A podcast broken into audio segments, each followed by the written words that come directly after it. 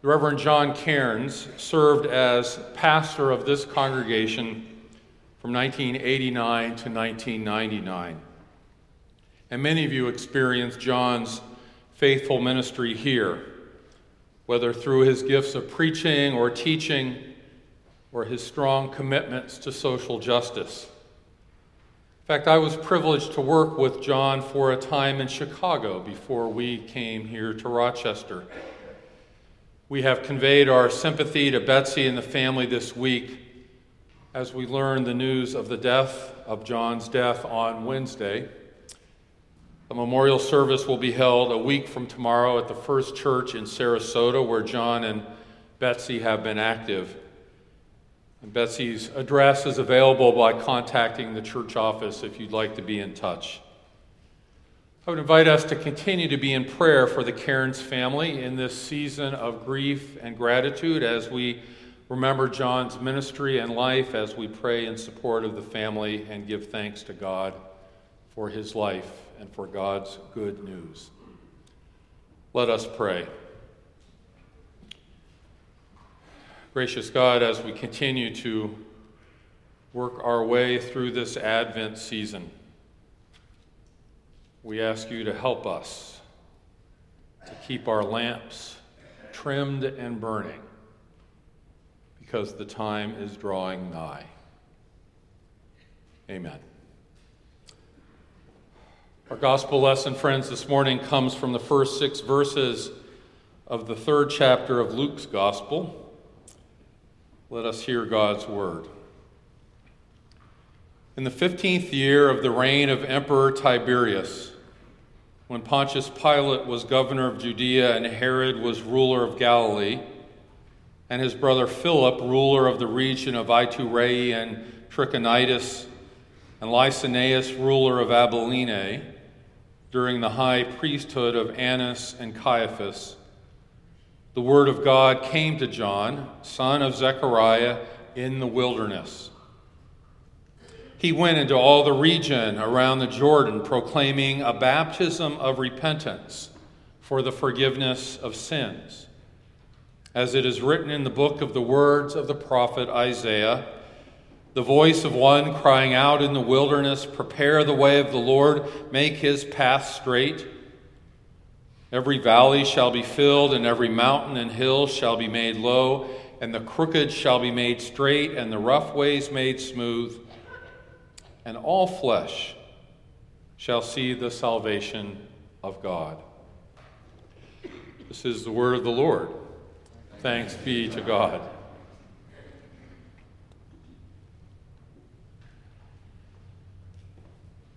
Advent is not Lent exactly, but they're not exactly different either alongside the arrival of purple in vestments and antependia, both seasons can be seasons of reflection as we prepare for what is to come. I know Lent has a certain solemnity associated with it, but, but Advent might as well. A time to ask big questions of faith and life. After all, if the birth of Jesus, the coming of God incarnate into the world, doesn't make us pause and take stock, what will? As Becky has reminded us, Advent offers us John the Baptist. And my questions this morning are prompted by his life and ministry also coupled with the reading from the book of the prophet Malachi that Mary read just a moment or two ago. The questions are also prompted by the moment in which we live, this cultural and political moment in which we find ourselves. And so, almost by necessity, the questions I'm living with, perhaps you're living with, are uneasy questions. They're questions that can lead to messy or challenging answers. But I think they're the right questions. They come to my inbox every day in one form or another in the articles I receive. They come when I watch the news on my television or on my phone. They come in conversations with you all. So I presume they're coming in conversations we all are having. They're not new questions. They're old as the prophets. They are as old as the life of Jesus. They are as old as John Calvin or Martin Luther King Jr. And yet, their specific form and sense of urgency is new and timely and specific. Yesterday at our Advent retreat, we asked a simple question. If Advent means to come, and that's what it means, what do you hope is coming? What do you want to come? Now, some of the answers, of course, were personal family and children and grandchildren, but several in the group articulated, and the, and the gathering seemed to reach a consensus that one thing we all wanted to come was a different tone in our politics civility, respect. Now, perhaps that response had a particular undertone to it. I don't know. We did not ask, but it was a universal affirmation, I can tell you that. And so I wonder what is the relationship between faith and politics? And I wonder, how do our faith commitments lead us to political action? And what happens when we disagree? This needs to be a biblical conversation, the search for responses to these questions. And the good news is that it can be found there. Malachi speaks of God sending a messenger. Now, we'll get to that in a bit. The messenger will purify. We don't like that word, purify. We're wary, and rightly so, of purity. But here, though, it means something different. It means removing impurities like a fire does with a precious metal. Still, there's burning involved and cleaning with a, with a very strong soap. But to what end? To what end does this purification happen? So that our faith might be worthy to offer back to God. We will be refined and purified until we present ourselves to God in righteousness. Not self righteousness, righteousness. Righteousness in biblical Hebrew is always paired with justice, as in justice and righteousness. God wants our faith to be worthy. But that worthiness, in large part, means how we live our lives, our ethics, our values and yes, our politics.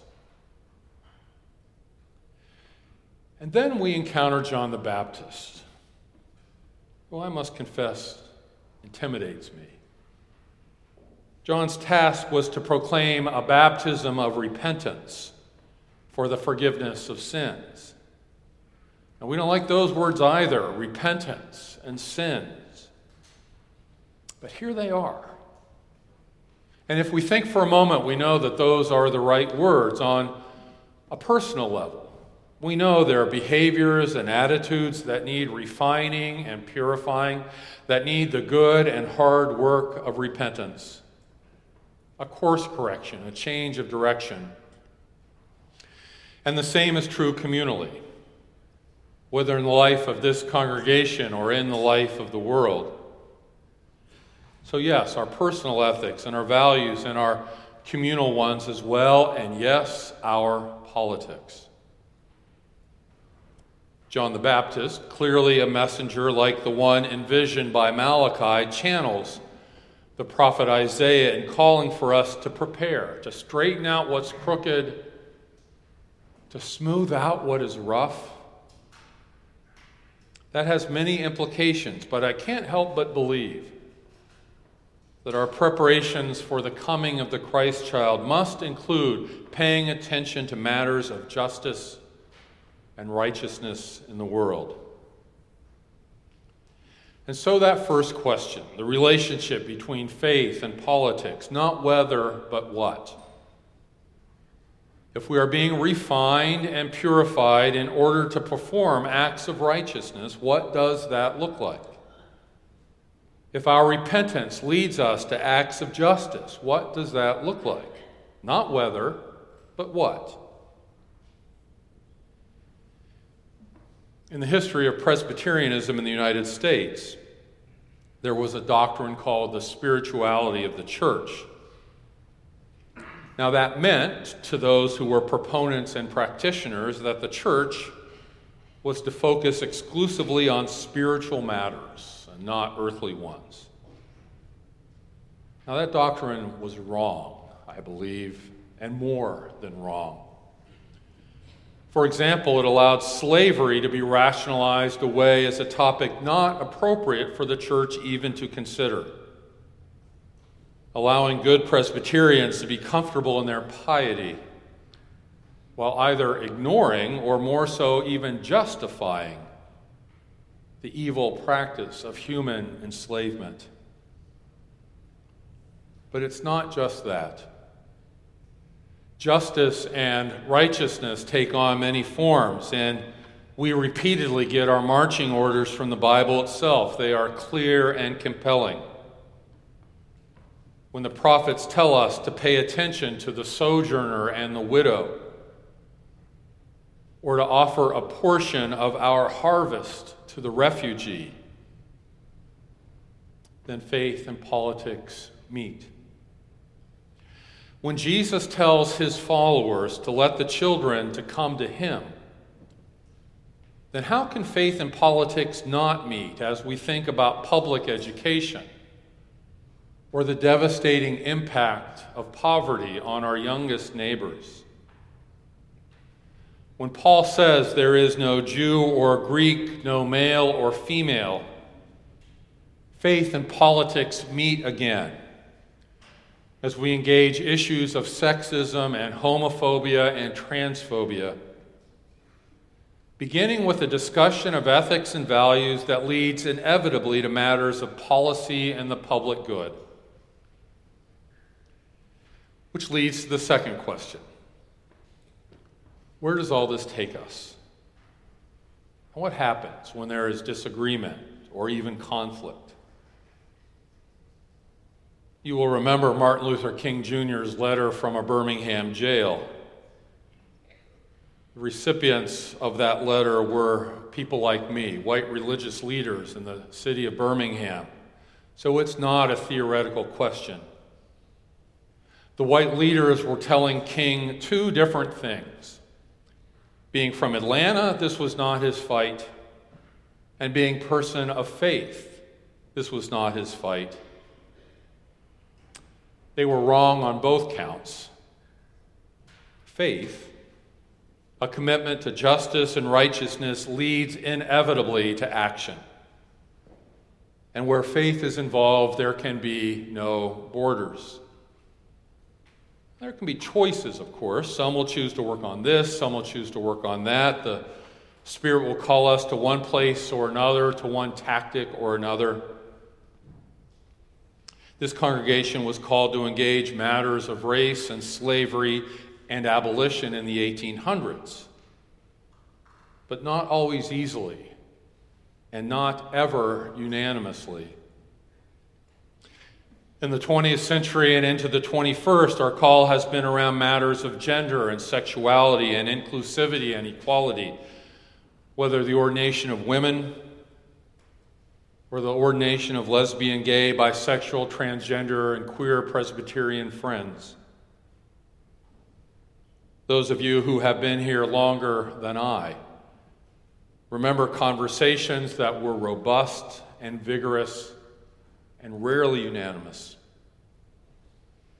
That's why we need refining and purifying and repentance that's why we need course corrections, changes of direction that will lead us ever more deeply to justice and righteousness, but not self righteousness. I worry now, and I worry a great deal right now, that the move to self righteousness is such an easy one to make. Because what it looks like right now is an insistence across the spectrum that a particular political position is the only legitimate trajectory of a particular faith position. that if you are a follower of Jesus, you can only believe one thing about a thing. Or conversely, if you believe a different thing about a thing, you can't possibly be a person of faith, a, a follower of Jesus, a Christian.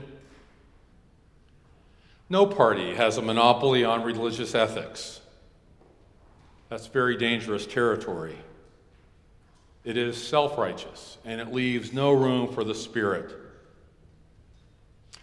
Even now, certain things seem clear. It would be hard to maintain a pro slavery position and profess yourself to be Christian in 2018, if it ever was that easy. But can there be gray area? Or some matters? Or perhaps even purple areas on others where red and blue can come together into something new? Which is to say, faith and politics, yes. But faith that insists on a particular partisan position and that dismisses others, no.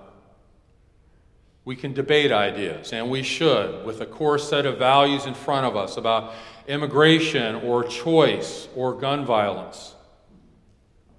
But we can't say, let's not talk about this, and we can't vilify or demonize those who disagree with us, particularly by using our faith as a means to exclude, which is self righteousness at its worst.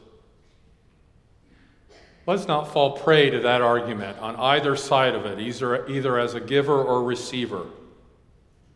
An argument that is strong and pervasive right now that if you are Christian, you must have a certain set of political beliefs, or that if you do hold a set of beliefs, you can't possibly be a person of faith. That cannot be a faithful product of the faith and politics question. It simply can't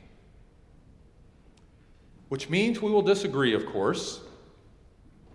It means that conversations can be difficult and messy and unsettling. Great risk is involved. But faith is not a spectator sport, and mature faith can handle that. And after all, we all need purifying and refining and repentance. So we don't bury our heads and we can't shrug our shoulders, and we can't avoid simply to maintain an uneasy peace. The Bible won't allow it, John the Baptist won't allow it, Jesus won't allow it. And even so, there are plenty of needs where we can find common ground that will make a difference in the world as we come together. And just one thing more. We look at the prophets. And we look at the Baptist, John the Baptist. We look at Jesus. We look at people like Martin Luther King or contemporary prophetic leaders. And our tendency is to offload and outsource responsibility for all of this to people like them. That won't fly. Biblical faith and certainly a Presbyterian version of biblical faith insists that all are messengers, that all are prophets, that all are called to prepare the way, all of us. So that John's story is our story, which feels daunting, but also true. So may we use these days of Advent as we prepare our hearts and our home and our world for the coming of the Christ child, a baby who, as a man, will judge, rule the world with truth and grace. Let us be open to the ways we need to be refined and purified. Let us take stock in our own lives and in the life of the world of what repentance will look like. And then let us get on that prophetic highway, knowing there are travelers to join us. And let us prepare a way, not only for Jesus, but for all of God's children, a way marked by reconciliation and joy, by justice and righteousness, so that whatever we offer will be pleasing to God and so that all flesh, all flesh, shall see the salvation of God. Amen.